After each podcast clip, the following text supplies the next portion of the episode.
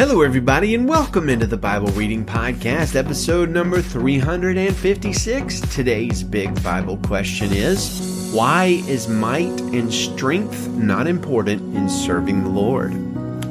Well, hello, friends. Happy Thursday to you. Today's episode might be a bit on the short side as I am writing and recording it on the 16th of December, which is my wife and I's 25th anniversary and we are looking forward to celebrating this evening at a local bed and breakfast. So let's get started. Today we will read Second Chronicles 19 and 20, Zechariah 4, which is our focus passage, John chapter 7 and Revelation chapter 8. One note in our John passage before we focus on Zechariah. We see an interesting statement made by the skeptics of Jesus in John 7, 41 and 42, where they say, surely the Messiah doesn't come from Galilee, does he? Doesn't the scripture say that the Messiah comes from David's offspring and from the town of Bethlehem where David lived? Now, this is interesting because John never answers this charge, and nowhere in uh, the first few chapters of John up until this point does he discuss the birth of Jesus at all, nor reference Luke and Matthew, nor reference Bethlehem. This is the first mention of Bethlehem in the book of John. And of course, Luke and Matthew mention that Jesus is born in Bethlehem. Um, but John doesn't, and John never discusses this. And we need to remember here that you might think of the Bible as one book. The Bible is 66 books put together, written at different times by different people. Matthew, Mark, Luke, John, different guys. Uh, a couple of them knew each other, but maybe they didn't all know each other. All four of those books were written by different people in different places at different times. So why is this interesting? I think it's a demonstration that the books of the Bible weren't written as fabrications of history. This is a loose end that John doesn't tie up for us, which I believe is a hallmark of authenticity. Well, anyway, on to Zechariah 4. One of the most powerful principles in scripture is articulated here. So let's read the whole chapter and see if you can identify it. Zechariah chapter 4, verse 1 in the Christian Standard Bible. The angel who was speaking with me then returned and roused me as one awakened out of sleep, and he asked me, What do you see? And I replied, I see a solid gold lampstand with a bowl at the top. The lampstand also has seven lamps at the top with seven spouts for each of the lamps. There are also two olive trees beside it, one on the right of the bowl and the other on its left. Then I asked the angel who was speaking with me, What are these, my lord? Don't you know what they are? replied the angel who was speaking with me. And I said, No, my lord. So he answered me, This is the word of the Lord to Zerubbabel not by strength or by might, but by my spirit, says the Lord of armies. What are you, great mountain? Before Zerubbabel you will become a plain, and he will bring out the capstone accompanied by shouts of grace, grace to it. Then the word of the Lord came to me, Zerubbabel's hands have laid the foundation of this house, and his hands will complete it. Then you will know that the Lord of armies has sent me to you. For who despises the day of small things? These seven eyes of the Lord, which scan throughout the whole earth, will rejoice when they see the ceremonial stone in Zerubbabel's hand. And I asked him, What are the two olive trees on the right and left of the lampstand? And I questioned him further, What are the two streams of the olive trees from which the golden oil is pouring through the two golden conduits? Then he inquired of me, Don't you know what these are? No, my lord, I replied. These are the two anointed ones, he said, who stand by the Lord of the whole earth. Well, that's a pretty fascinating passage. Did you catch the powerful principle that's articulated here? Well, it's right there in Zechariah 4 verse 6. This is the word of the Lord to Zerubbabel, not by strength or by might, but by my spirit, says the Lord of armies. This principle is articulated in different ways all throughout the entire Bible. For instance, the battle belongs to the Lord, we read in the Old Testament. Jesus teaching on abiding in John 15. Apart from me, he says, you can do nothing. Or in the Old Testament again, some trust in horses, some trust in chariots, but we will trust in the name of the Lord our God. And just a couple of days ago, we saw King Asa of Israel get rebuked by God for turning to the strength of a foreign king for deliverance rather than trusting in the Spirit of God for deliverance. For Old Testament saints, New Testament saints, and Christians living in 2020 on the verge of 2021, this is a constant temptation for us, isn't it? We want to trust in something that we can feel, look at, see, and taste and touch. and our fleshly human reasoning, we will always seek to fall back on human might and human power because it's more visible, it's more concrete and more tangible, and maybe because it's more controllable by us. But the highest of high human power pales in comparison to the might of the Lord. So let's turn to brother Charles Spurgeon to help us see this truth a little more clearly. And Spurgeon says, at this hour, a mountain of difficulty or distress or necessity may be in our way, and natural reason sees no path over it or through it or round it. Let faith come in then, and straightway the mountain disappears and becomes a plain. But faith must first hear the word of the Lord, not by might nor by power, but by my spirit, says the Lord of hosts.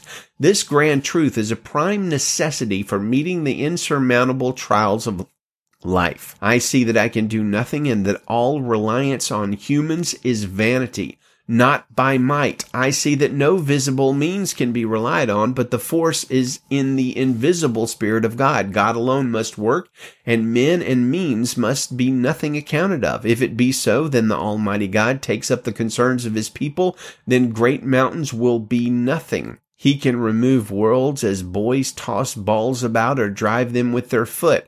This power he can lend to me. If the Lord bids me move an Alp, I can do it through his name. It may be a great mountain, but even before my feebleness it shall become a plain, for the Lord hath said it. What can I be afraid of with God on my side? And in another book, he writes a primary qualification for serving God with any amount of success and for doing God's work well and triumphantly is a sense of our own weakness. When God's warrior marches forth to battle strong in his own might, when he boasts, I know that I shall conquer, my own right arm and my conquering sword shall get unto me victory, defeat is close by. God will not go forth with that man who marches in his own strength. Well, let's read that again because that's fantastic. God, says Spurgeon, will not go forth with that man who marches in his own strength. He who reckoning on victory thus has reckoned wrongly, for it is not by might nor by power, but my spirit, says the Lord of hosts. Those who go forth to fight, boasting of their prowess, shall return with their banners trailed in the dust and their armor stained with disgrace. Those who serve God must serve him in his own way and in his strength, or he will never accept their service. That which man does unaided by divine strength, God will never own. The mere fruits of the earth he casts away he will only reap that corn, the seed of which was sown from heaven, watered by grace, and ripened by the sun of divine love. God will empty out all that you have before he will put his own into you. He will first clean out your granaries before he will fill them with the finest of the wheat. The river of God is full of water, but not one drop of it flows from earthly springs. God will have no strength used in his battles, but the strength which he himself imparts. Are you mourning over your own weaknesses? Take courage. For there must be a consciousness of weakness before the Lord will give you victory. Your emptiness is merely the preparation for your being filled, and your casting down is but making you ready to be lifted up. When I am weak, then I am strong. Grace is my shield and Christ is my song. Amen. And thank you for that, Brother Spurgeon. Let's continue. Second Chronicles chapter 20, verse 1. King Jehoshaphat of Judah returned to his home in Jerusalem in peace. Then Jehu, son of the seer Hanani, went out to confront him and said to King Jehoshaphat, Do you help the wicked and love those who hate the Lord? Because of this, the Lord's wrath is on you. However, some good is found in you, for you have eradicated the Asherah poles from the land and have determined in your heart to seek God. Jehoshaphat lived in Jerusalem, and once again he went out among the people from Beersheba to the hill country of Ephraim and brought them back to the Lord, the God of their ancestors. He appointed judges in all the fortified cities of the land of Judah, city by city, then he said to the judges, Consider what you are doing, for you do not judge for a man, but for the Lord, who is with you in the matter of judgment. And now may the terror of the Lord be on you. Watch what you do, for there is no injustice or partiality or taking bribes with the Lord our God. Jehoshaphat also appointed in Jerusalem some of the Levites and priests and some of the Israelite family heads for deciding the Lord's will and for settling disputes of the residents of Jerusalem. He commanded them, saying, In the fear of the Lord, with integrity and wholeheartedly, you are to do the following. For every dispute that comes to you from your brothers who dwell in their cities, whether it regards differences of blood guilt, law, or commandment, statutes, or judgments, you are to warn them, so they will not incur guilt before the Lord, and wrath will not come on you and your brothers. Do this, and you will not incur guilt. Note that Amariah, the chief priest, is over you on all matters related to the Lord, and Zebadiah, son of Ishmael, the ruler of the house of Judah, in all matters related to the king, and the Levites are officers in your presence. Be strong. May the Lord be with those who do what is good. Chapter 20, verse 1. After this, the Moabites and Ammonites, together with some of the Maonites, came to fight against Jehoshaphat. People came and told Jehoshaphat, a vast number from beyond the Dead Sea and from Edom has come to fight against you. They are already in Hazazon Tamar, that is, En-gedi. Jehoshaphat was afraid and he resolved to seek the Lord. Then he proclaimed a fast for all of Judah who gathered to seek the Lord. They even came from all the cities of Judah to seek him.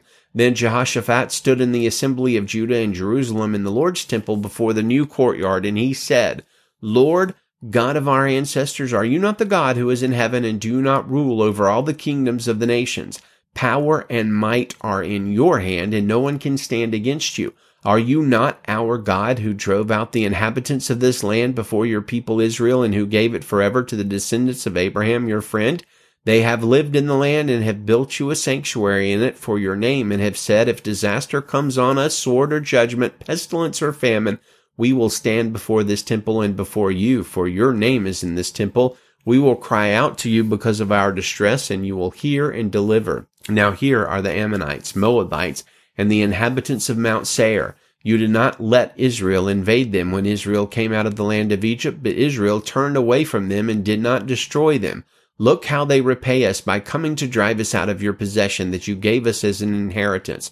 Our God, will you not judge them? For we are powerless before this vast number that comes to fight against us. We do not know what to do, but we look to you.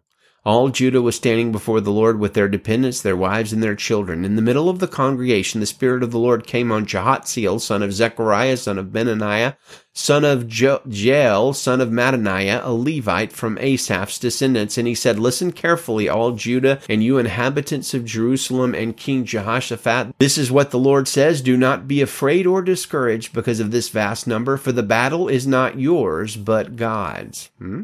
Tomorrow go down against them. You will see them coming up the ascent of Ziz, and you will find them at the end of the valley facing the wilderness of Jeruel. You do not have to fight this battle. Position yourselves, stand still, and see the salvation of the Lord. He is with you, Judah and Jerusalem. Do not be afraid or discouraged. Tomorrow go out to face them, for the Lord is with you. Then Jehoshaphat knelt low with his face to the ground, and all of Judah and the inhabitants of Jerusalem fell down before the Lord to worship him. Then the Levites from the sons of the Kohathites and the Korahites stood up to praise the Lord God of Israel, shouting loudly.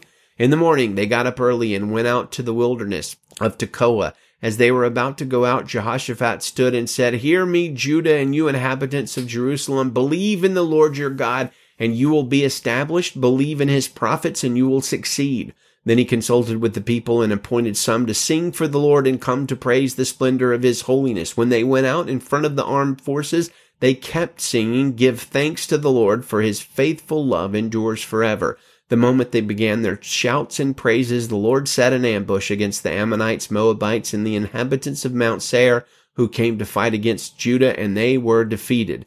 The Ammonites and Moabites turned against the inhabitants of Mount Seir and completely annihilated them. When they had finished with the inhabitants of Seir, they helped destroy each other. When Judah came to a place overlooking the wilderness, they looked for the large army, but there were only corpses lying on the ground. Nobody had escaped. Then Jehoshaphat and his people went to gather the plunder. They found among them an abundance of goods on the bodies and valuable items, so they stripped them until nobody could carry any more. They were gathering the plunder for three days because there was so much they assembled in the valley of Berachah on the fourth day, for there they blessed the Lord. Therefore that place is still called the valley of Berachah today.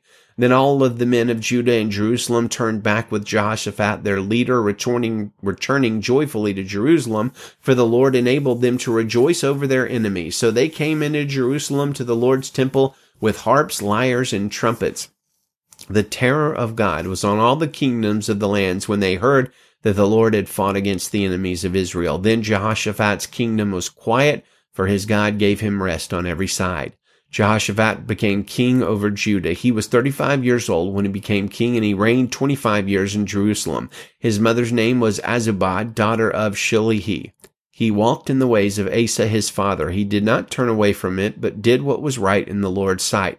However, the high places were not taken away. The people had not yet set their hearts on the God of their ancestors. The rest of the events of Jehoshaphat's reign from beginning to end are written in the events of Jehu son of Hanani, which is recorded in the book of Israel's kings. After this, Judah's king Jehoshaphat made an alliance with Israel's king Ahaziah, who was guilty of wrongdoing. Jehoshaphat formed an alliance with him to make ships to go to Tarshish, and they made the ships in Ezion Geber.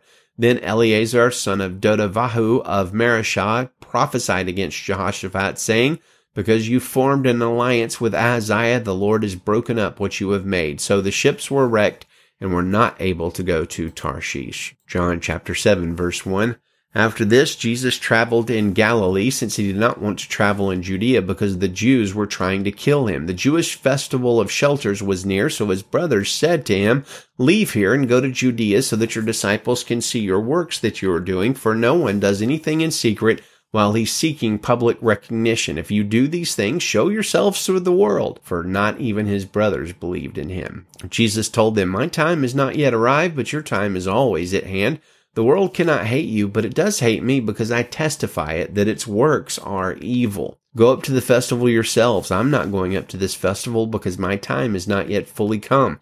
After he'd said these things, he stayed in Galilee. After his brothers had gone up to the festival, then he also went up, not openly, but secretly. The Jews were looking for him at the festival and saying, Where is he? And there was a lot of murmuring about him among the crowd. Some were saying he's a good man. Others were saying, no, on the contrary, he's deceiving the people. Still, nobody was talking publicly about him for fear of the Jews. When the festival was already half over, Jesus went up to the temple and began to teach. Then the Jews were amazed and said, how is this man so learned since he hasn't been trained? And Jesus answered them, My teaching isn't mine, but is from the one who sent me. If anyone wants to do his will, he will know whether the teaching is from God or whether I am speaking on my own. The one who speaks on his own seeks his own glory, but he seeks the glory of the one who sent him. He who seeks the glory of the one who sent him is true, and there is no unrighteousness in him. Didn't Moses give you the law? Yet none of you keeps the law. Why are you trying to kill me? You have a demon, the crowd responded. Who is trying to kill you? I performed one work and you are all amazed, Jesus answered. This is why Moses has given you circumcision, not that it comes from Moses, but from the fathers, and you circumcise a man on the Sabbath. If a man receives circumcision on the Sabbath so that the law of Moses won't be broken, are you angry at me because I made a man entirely well on the Sabbath? Stop judging according to outward appearances, rather judge according to righteous judgment. Some of the people of Israel, of Jerusalem, were asking, isn't the man they are, try- this the man they're trying to kill? Yet look, he's speaking publicly and they're saying nothing to him. Can it be true that the authorities know he is the Messiah? But we know where this man is from. When the Messiah comes, nobody will know where he is from. As he was teaching in the temple, Jesus cried out, You know me and you know where I am from. Yet I have not come on my own, but the one who sent me is true. You don't know him, I know him, because I am from him, and he sent me. Then they tried to seize him, yet no one laid a hand on him, because the hour had not yet come. However, many from the crowd believed in him, and said, When the Messiah comes, he won't perform any more signs than this man has done, will he? The Pharisees heard the crowd murmuring about these things, and so the chief priests and the Pharisees sent servants to arrest him. Then Jesus said, I am only with you for a short time, then I'm going to the one who sent me. You will look for me, but you will not find me, and where I am, you cannot come. Then the Jews said to one another, Where does he intend to go that we can't find him? He doesn't intend to go to the Jewish people dispersed among the Greeks and teach the Greeks, does he? What is this remark he made? You will look for me, and you will not find me, and where I am, you cannot come. On the last and most important day of the festival, Jesus stood up and cried out, If anyone is thirsty, let him come to me and drink. The one who believes in me, as the scripture has said, will have streams of living water flow from deep within him. He said this about the Spirit. Those who believed in Jesus were going to receive the Spirit, for the Spirit had not yet been given because Jesus had not yet been glorified. When some of the crowd heard these words, they said, This truly is the prophet. Others said, This is the Messiah. But some said, Surely the Messiah doesn't come from Galilee, does he? Doesn't the scripture say that the Messiah comes from David's offspring and from the town of Bethlehem where David lived? So the crowd was divided because of him. Some of them wanted to seize him, but no one laid hands on him. Then the servants came to the chief priests and Pharisees, who asked them, Why didn't you bring him? And the servants answered, No man has ever spoken like this. Then the Pharisees responded to them, Are you fooled too? Have any of the rulers or Pharisees believed in him? But this crowd, which doesn't know the law, is accursed. Nicodemus, the one who came to him previously and was one of them, said to them, our law doesn't judge a man before it hears from him and knows what he's doing, does it? You aren't from Galilee too, are you? They replied. Investigate. You will see that no prophet arises from Galilee. Then each went to his own house. Revelation chapter 8 verse 1.